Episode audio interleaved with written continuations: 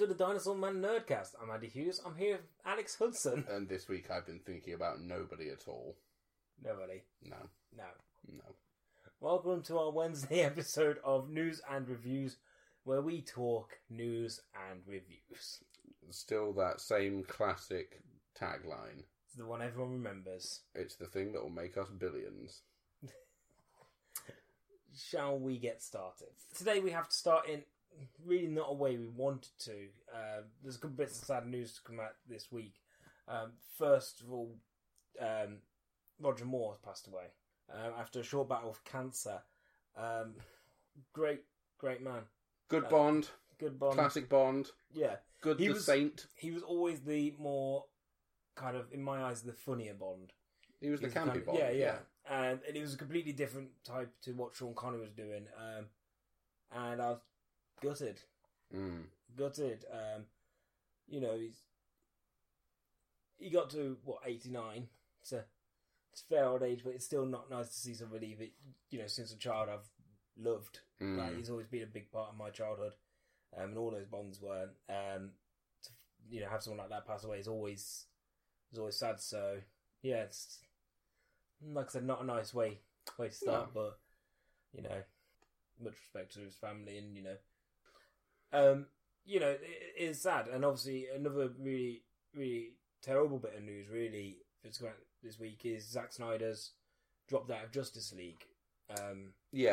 Due to very personal reasons. Yeah, and, it's never nice to hear these things, and as much as I don't like what he'd done with the franchise to this point, you have to pay respect to that and say, it's obviously a tragic circumstance and so horrible for him to go through. Yeah, and it's a horrible time for him, and obviously Joss Whedon's taken over the reshoots, but, obviously all the best to Zack Snyder, and hopefully he can come back from this. It's going to be a tough time for him, and hopefully... Yeah, I would be interested to see now whether he does come back to it, or whether he says, I'm actually kind of done with that, and I want to put that part of my life to... Yeah. It could well be that, directors have gone away after things like this have happened. So, moving on to slightly less downbeat news. It's a sad way to start, but hopefully we can pick it back up from here. So Sony have announced that there's potentially solo Venom film that will have absolutely no mention or sighting of Spider-Man in it because the rights are now...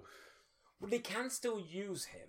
But it's whether you use the MCU/Sony version of him or you recast Spider-Man again for use in your villain thing. Hey, judging from the way that superhero movies go when they're done by studios that aren't really Marvel, yeah, it wouldn't surprise you if you just see another Spider-Man popping up played by, Gary Busey or something. Gary Busey's Spider-Man, that's the one you want to see. But we've got Venom cast. Yes, Tom Hardy. Probably the best fit physically for that character. Absolutely. And it all depends on what type of Venom they go for. Mm-hmm. Because there's two people who've been Venom, really, the main ones. We all remember the golden god that is Topher Grace. Well, I was going to say Eddie Brock and Flash Thompson. Oh, I thought you meant in films. No. I was who was the second one? And if I remember rightly, Eddie Brock is the more psychotic version and the more evil version of Venom, while Flash Thompson became Secret Agent Venom, who is more of a hero or anti-hero. Which is something that I hear that they should have done with Hardy. Because it would have been a more interesting way of exploring it. Yeah, but at the same time, I want classic Venom, and I think, as far as I'm aware... It's I'd change. That's your problem.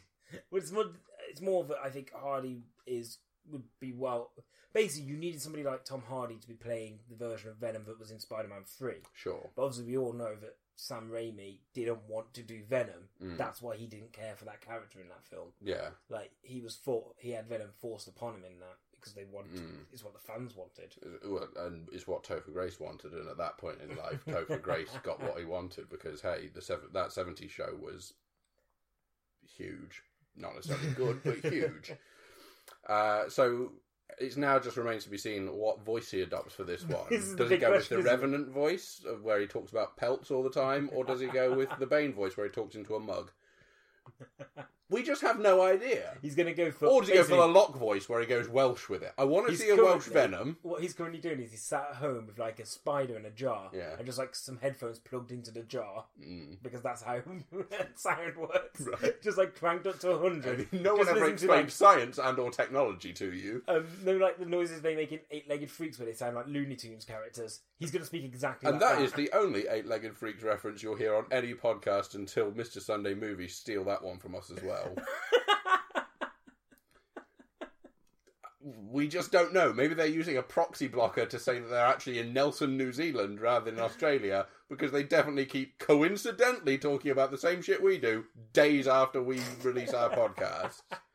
Is it because they mentioned Hollywood Homicide? I'm on to you, Mr. Sunday, and presumably Mr. Movies.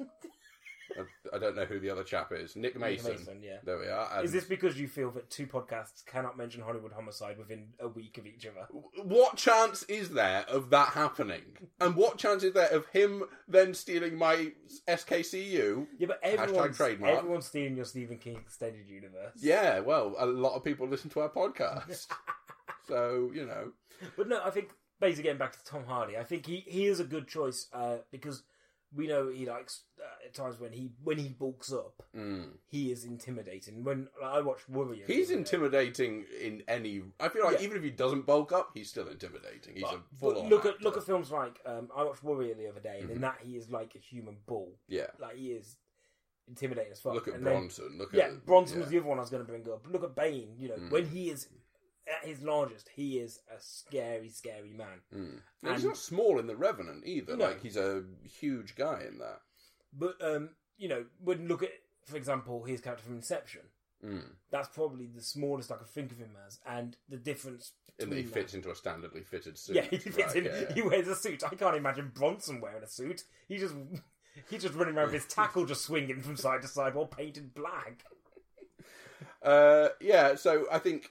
It will be an interesting way to go. I think he's the best choice in terms of if you want a name to launch your... Like, Tom Hardy's got a lot of clout behind him these days. And he's also a fan of comics. That's why he did Bane. That's why he's always linked with these things. Yeah. He was linked with something called 100 Bullets, which is a DC property. Yeah. A while ago. And apparently he was both producing and starring in that. But I've not heard anything... about that since. Presume that's on hiatus, shall we? Has there been an official Sony announcement then about Venom as well? Yeah, it was leaked by Variety, I believe, and then or Deadline or something, and then Sony sort of put a tweet out with him in a Venom shirt saying it's happening or something. I suppose if we're going to talk about Toms in the Spider-Man universe... Let's talk about that Holland boy. That boy from Holland. Tom Holland, star of the upcoming Spider-Man Homecoming... is playing young Nathan Drake in Sony's planned Uncharted franchise. I've never played the games. The films are called Uncharted. It's not like they have no idea what franchise this is. Well, they may... Stranger things have happened. We've seen Fantastic Fours. I've not played the games either, but they're very in kind of modern Indiana Jonesy sort of things. Well, they seem kind of like a male Tomb Raider. Well, that's exactly what I was going to say. Is that they seem to take a lot of the themes from, not that that's an original idea by Tomb Raider, but the gameplay seemed to be very similar to the sort of stuff that you were doing in that back in the late 90s. Yeah. But by all accounts, I know it's a pretty beloved franchise. They were very action-y games as well. From what I understand, the Uncharted games are very built on action set pieces and things like that. It is like you're playing one of those action-adventure films. So it seems like the perfect game to make a film out of.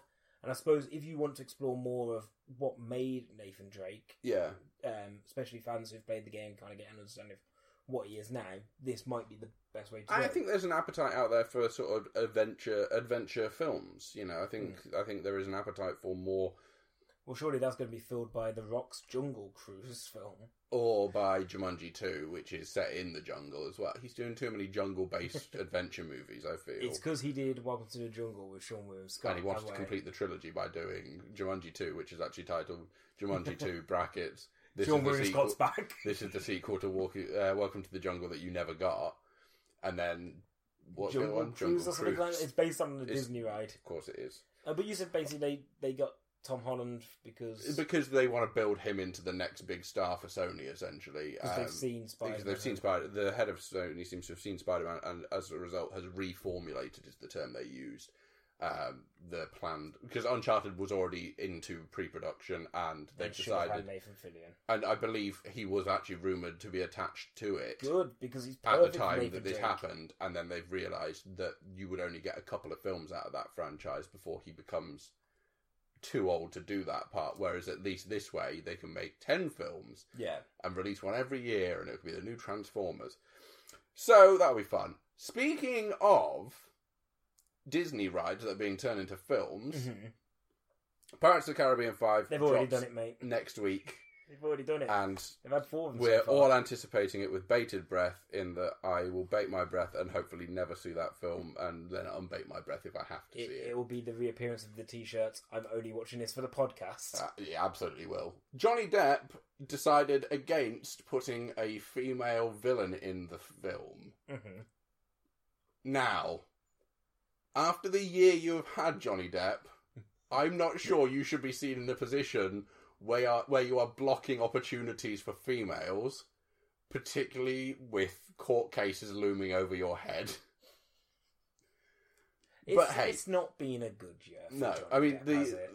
The story is apparently that he felt like if you put a female villain in this piece, it would be too similar to the fact that Eva Green played a female villain in Dark Shadows, which I believe it was like 4 years ago now. This is the problem with females. Too many paths. That's what Johnny Depp is saying. One every 4 years. They're not presidents, for God's sake. He's also do they think they are, coming in here? 4 more years without a female lead in a film. Johnny Depp is on eggshells at the moment. It's like Eva Green got a time in 300 Rise of an Empire. Oh, yeah, she was in that, wasn't she? Really quickly, we'll mention, when we're talking about female leads, the early reviews for Wonder Woman have come out. Yeah, they're universally good. Yeah, pretty much all of them are really, really positive. Now, obviously, that could be a sign of good things to come. You know, it could be that this could be great. Or a sign of studio bribery. Well, these are the kind of things you always take Warner, with a, I'm not saying anything. Like I said many times, I really want this film to do well. Yeah. But what we have to remember is all the people who go and see the early previews are usually people that the studios cherry-picked, going, these are the kind of people who enjoy this film. Yeah. Now, I hope it's not that case, and I hope that this actually is going to be a really good film. I hope that these people are right, that, you know, this turns out to be something really great. And I suppose we'll know in a couple of weeks' time when it actually comes out. But yeah, we've not got long to wait now. Also, there's a really good poster for Wonder Woman released. Have you seen the one where she's holding the tank? Yeah. The IMAX poster. It looks really cool. Yeah. I mean, we'll see what happens, shall we? Yeah. But that's about it for news. Let's move on to reviews, shall we? Yeah. So I've seen 2 films this week. One good one not so good. I'll do the good one first. That sounds good. Okay, yeah, so yeah. I'll end on a downbeat. So let's talk King Arthur. Okay, so Colossal is a new film starring Anne Hathaway and Jason Sudeikis, directed by Nacho Vigalondo, and it is a... I want to use the term quirky, but I don't particularly care for the term quirky, so I'm going to say odd. It is an odd film in that you never quite know what you're watching. You go in expecting it to be a certain thing, and I'd heard a few things about the plot before going in, which sort of allowed me a little bit more insight into how the story was going to progress. But nonetheless, it's a fascinating film to watch. So Anne Hathaway plays a woman called Gloria, who moves out, gets basically chucked out of her boyfriend's apartment and moves back to her old family home in her hometown. There she meets up with Jason Sudeikis, playing Oscar, who runs a local bar now that his dad used to own. And he says, hey, if you're out of work at the moment, if you're back here looking for work, come and work in the bar with me. Now, as a recovering alcoholic, that's not particularly good for her. She then starts drinking late night after she finishes shift and walking through the park to go home. And then notices that Seoul has been attacked by a giant monster. The similarities between the giant monster's behaviour and her behaviour start to become a bit uncanny, and she believes that it's a manifestation of her. So the monster is real, and it is doing real damage and real destruction in Seoul. And she is being still encouraged to drink by Oscar and the guys at the bar and demonstrating her abilities, basically. Yeah. Oscar then finds out that he also has a monster that comes out that is a giant robot. Okay. In the same place in Seoul at the same time of day. And it's always at the same time of day. What you then get is a really fascinating portrayal of emotional and domestic abuse, weirdly. Mm-hmm. I mean, stick with me, it does sound weird, but it becomes a much more complex film that actually handles those big topics really confidently and really well. And what I would say is it's sort of the less you know about it, the better. So that's all I really say on the plot itself. Okay. What I will say is that Jason Sudeikis' performance in this is exceptional. Really stand out. And for me, one of the best performances I've seen of the year. Mm. Take from that what you will. I would say it came out on Friday. I'd imagine it'll have not necessarily a huge run in cinemas. I don't think it'll do huge business. But I would say it's absolutely worth a look. And try and catch it when you can. Yeah, it's a really odd film, but one that is well worth the effort to. So if it's not on at your local cinema, if there's one nearer, if there's one a little further away, I would make the effort to go and see it, because it is quite remarkable. High praise. Not without flaw, because it does get kind of silly towards the end, but it is quite, I think it is quite exceptional that it manages to keep this construct together. Yeah. For the first at least 2/3 of the movie. And the performances, particularly Jason Sudeikis, are very strong. So that's Colossal, and it's out at the moment, and should still be out by the time this comes out. High praise. Unless something wrong has happened. Okay, second film this week that I've seen. Good God. So, nobody thought that King Arthur needed to be Guy Ritchie-fied. I did. And yet here we are in a world in which this has happened. Guy Ritchie has actually recently been on apart from The Man... I wasn't a huge fan of The Man from U.N.C.L.E., but the two Sherlock Holmes films I really liked. I particularly liked the first one. The second one was a bit of a step down, but still enjoyable enough. But obviously, Lock, Stock is still a great film. Yep. He's had a lot of shit in between. I would love to say that King Arthur is him continuing his trend of making very good films. It's really not, though. It is boring beyond belief. And it is an absolute mess of a film. So Charlie Hunnam, the sparkling lack of charisma that is, plays King Arthur. But of course, this being an origin story, he's not King Arthur yet. He's just Arthur, the street urchin who grew up around prostitutes. I don't know too much about the Arthurian legend. Maybe that's how it happens, or maybe Guy Ritchie will insist on Guy Ritchifying every aspect of the story. Arthur is a bit of a geezer. Of course. As are all his mates. Basically, all just geezers who are determined to take down the evil King Vortigern, played by none other than Jude Law. Jude Law, who I do like quite a lot. Not in this. He is bad. So you essentially get the setup of the movie opens with gigantic elephants from a magic world attacking Camelot. It is beyond staggering how dull it is. Considering it you've got giant... amazing. Oh, yeah, you should be entertained by this. But it's just stupid and it is dull. Eric Banner takes them down, being the king at the time. He is then killed by his brother. Spoilers? It happens in, the first 10 minutes of the film. It's a spoiler. If King Vortigern is the antagonist of this, you can't have him being a prince throughout, right? So, you then get Arthur growing up in Londinium. Yeah. And then coming back to Camelot to take it down and to basically end this cruel reign of terror that Vortigern has. Now, a lot of people have mentioned the fact that David Beckham cameos in this. And it is a true cameo in that he only has 3 lines of dialogue. But more or less charisma than Charlie Hunnam. I'd say the same amount, which is damning for both of them. It's, honestly, if people have been making a huge thing of, David Beckham's in the... You get 5 seconds of him and then he's gone. So that's that. That's that out of the way. You get almost as much Guy Ritchie in this film, because he makes a cameo during one of his plan-explaining, or plan-splaining, as I'll call it, scenes. So they basically explain how they're going to do the thing. And it's that Guy Ritchie thing of going, so here's how it's going to go down. I'll be doing this. And then it shows like them doing that and having Robert the same... Downey Jr. bit in Sherlock Holmes where he explains how he's going to fight someone. Yes. So you see the flash forward, essentially. But he's still saying the same thing he was saying in the scene where he's explaining it. Yeah.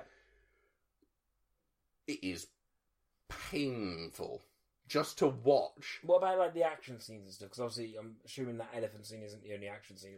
There's lots of action scenes. There's a lot of frantic running around Londinium. There is a lot of GoPro stuff. Mm-hmm. And sort of, you know... where you're this close, sort of 2 inches away from the actor, the side of the actor's face, and you just watch them running around. Yeah. A bit like Peep Show. A bit like Peep Show, crossed with the camera work in The Bourne Supremacy, or The Bourne Ultimatum, where you just watch it and go, I'm feeling a little bit queasy now, can you stop running around so much? I understand that you're being chased by the king's soldiers, but also, my poor stomach cannot take this anymore. The action sequences are done. They're not done well, but they are done. Mm-hmm. And there is a lot of action there. I didn't care about any of the action. I didn't care about any of the characters. What I would say is I am thankful that this film has bombed as much as it has, because there were 6 films planned in this series. I doubt very highly that we will get another one. Boo. This film is going to lose huge amounts of money. Now, the thing is, I was quite looking forward to this because I quite like Guy Ritchie. Like, in a weird way. You may still well love this film. I don't think it's going to be a good film, but Man from Uncle, I got at least some enjoyment from, more than you, definitely. So I was figuring I'll get something from this. And it's really weird because I've heard some people say, this is diabolical, like, this is terrible. But I have had a couple of people go, this is a really good film. So I don't know if it's just hitting that really kind of Marmite territory where certain people will come out of this and go, oh, actually, I had a lot of fun. But other people, you know, I think a majority of the people I've spoken to have turned around and gone, I've basically seen people saying, well, you don't have to stand still with this franchise. You can make it creative and interesting. The problem is I don't think Guy Ritchie has done. I think he's made it dull and uninteresting, and it just feels like a Guy Ritchie film that happens to feature this. And it doesn't feel like he's doing anything interesting with it. It just feels like he's doing another run-of-the-mill Guy Ritchie film that just happens to be about this guy who's called King Arthur. But at least he's doing Aladdin, though. What I will say is that Aidan Gillen is in the film, old Littlefinger from Game of Thrones, playing a character called Goosefat Bill. I have no idea if that is a real character from the legends. What I would say is that it is basically... You know how in every Guy Ritchie film there's always a geezer with a nickname? It's like, you don't want to ask how he got that nickname. Like, Pipesy. You killed him with a pipe or something. Goosefat Bill. Like that, those 3 words explain this film, I think. So I'm guessing you recommend this one, yeah? Yeah, highly. No, please do not see it. Well, no, see it if you want to. If you are a fan of Guy Ritchie, you will probably get much more out of this than I did. But I do like some of what he does. I don't like a lot of what he does, though. I'll give you an update once I've seen it. And I'm sure you will love it. I'm sure you'll come back and go, the elephant scene? Perfect. Do you want to see Merlin in this film? 15 seconds is all you get, basically. I've got a whole BBC series of Merlin, so it's fine. Merlin was good, man. You did see... what's it called as well? Twin Peaks. What do you think to that? Oh, I don't have enough time. Damn fine cup of coffee? Because it's from the show. It's from the show? Yeah. Andy has been trying to learn / annoy me with phrases from Twin Peaks because he's never watched it. I won't speak about it here because it is something that would require a lot more in-depth analysis. I'll do that with people who actually like the show. Me? I don't think you would like it. Do you know what I do like? A damn fine cup of coffee. And that's our show, guys. As always, thank you to... God, how do you end this? I'm talking about just this podcast. Like the whole thing. Let's shut it down. As always...